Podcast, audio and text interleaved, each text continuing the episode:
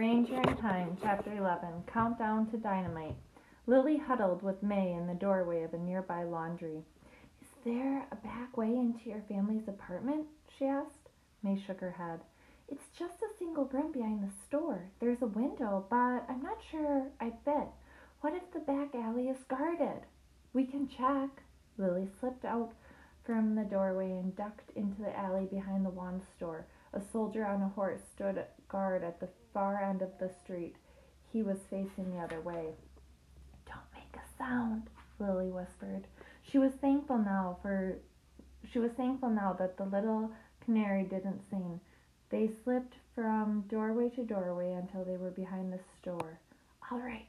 May took a deep breath and started to cross the street. Lily pulled her back. You can't just burst out and climb in the window, she whispered.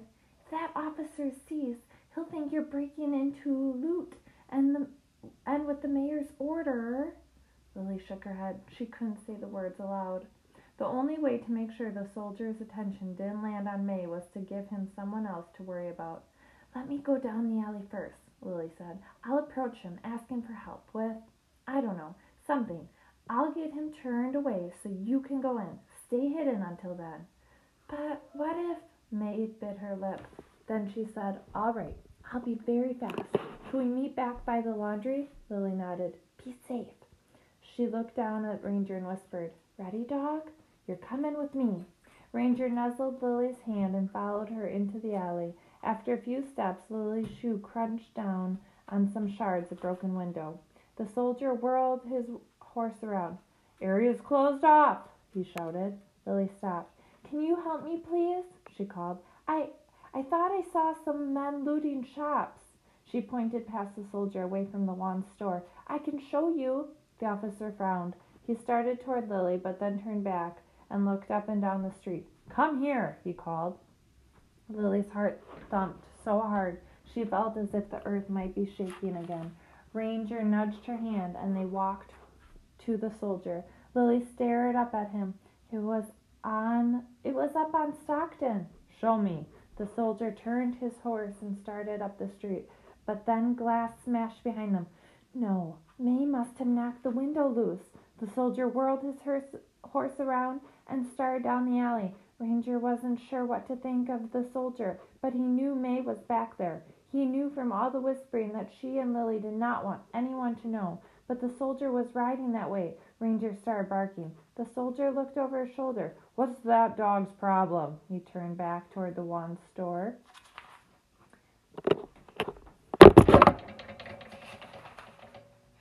Ranger ran up the corner, barking and growling. He ran back to the soldier and barked again. Back and forth he raced until Lily said, Oh, I bet he's seen the looters. She ran to the corner with Ranger and pointed. Look! The soldier galloped up beside her and narrowed his eyes. I don't see anyone. Ranger ran ahead of them and stepped up to the doorway of a restaurant. He growled into the broken down darkness until a soldier rode up to him and peered into the building too. Lily dropped her birdcage and bundle. She pointed into the empty building and prayed the dog would keep barking at the imaginary looters. Where'd they go, dog? Ranger barked into the building. He stepped carefully into the entry. The building smelled of plaster and dust, chicken and grease. There were no men here, but Ranger could hear Lily talking with the soldier outside. He's a good dog. He'll bark if he finds them. Ranger stayed inside until he heard, horses ho- horses' hooves on the cobblestones. Was the soldier leaving? Ranger barked. The hooves stopped. Ranger padded out into the smoky afternoon light. Lily looked up at the soldier and shook her head. They must have gone away. Perhaps you should. I will return to my post, the soldier said. You will leave the, the area as ordered. Of course.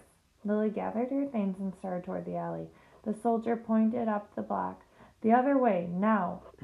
he raised his rifle. Lily and Ranger hurried away. Halfway up the block, Lily stopped and turned to look back. The soldier was gone. He was probably already back at the entrance to the alley. She and the dog had only managed to keep him busy for a few minutes. Had it been long enough for May to get the papers and slip away? Lily led the dog around the block. She circled back to the laundry where she and May had agreed to meet. The doorway was empty. The street was littered with bricks and glass as usual, but Ranger spotted something else wedged in the cobblestones. He trotted over and found a tiny cloth doll. Ranger sniffed it. It smelled of cotton and dust and May.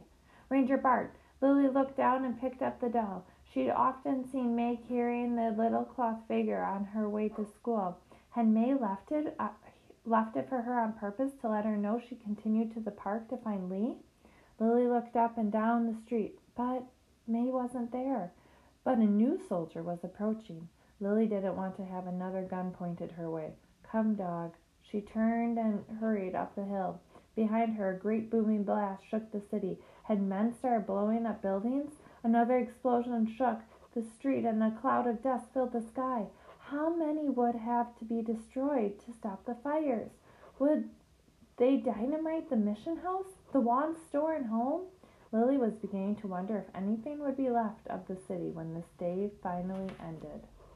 Chapter 12 City in the Park Lily plodded up the hill toward Golden Gate Park.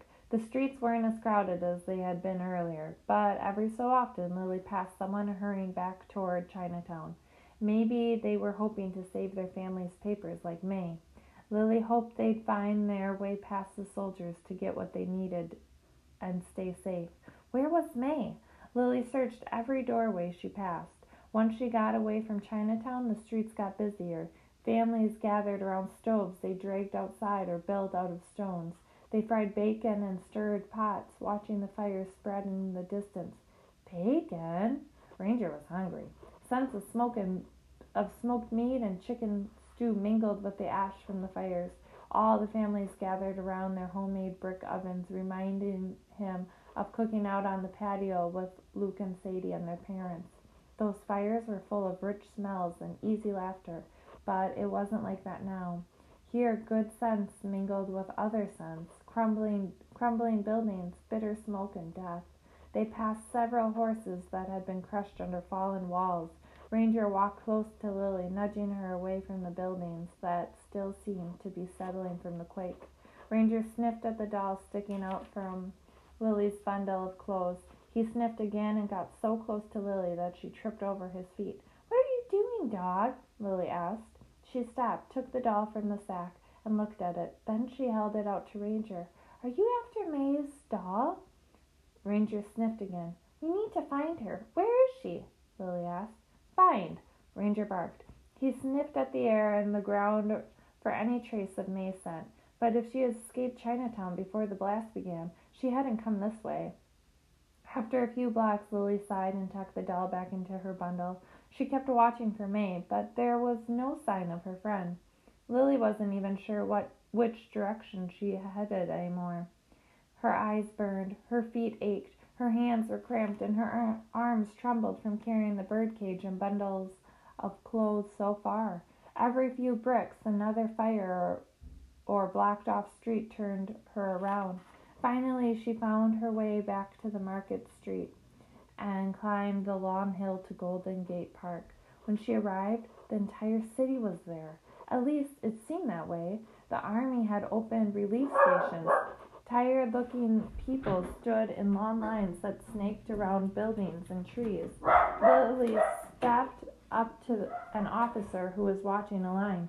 Excuse me, I'm looking for my friend. Ha! The man laughed and swept his arm out over the mug. Good luck. Lily didn't give up. She'd she'd be with her brother, I think, and he's hurt. Is there a hospital, someplace where the injured are being tended?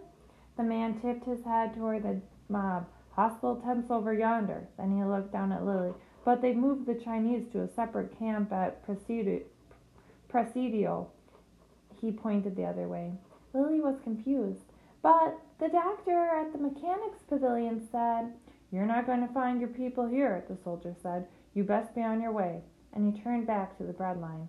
Tears stung Lily's eyes. Her stomach ached with hunger. But she took Ranger's collar and whispered, Come on, dog, and squeezed through the crowd in the direction the officer had pointed. Lily gripped the bird cage so tightly her hand cramped. Every part of her felt angry and clenched. Why wasn't Lee being cared for where the doctor had sent him? What kind of city took the time to sort separate to sort and separate people when everyone was hurting so much? Ranger nudged Lily's hand. She ignored him at first, but then he nuzzled again, and she stopped for a moment. She put down the birdcage and her bundle of clothes, dropped to her knees beside him, and let herself cry. Ranger leaned against her as she sobbed. Then he licked her cheek. Lily sniffled and took a deep breath. Then she stood and picked up her things. We'll find Lee and May at the Presidio, she said to Ranger. Her voice sounded certain and true, but she never felt more alone in her life.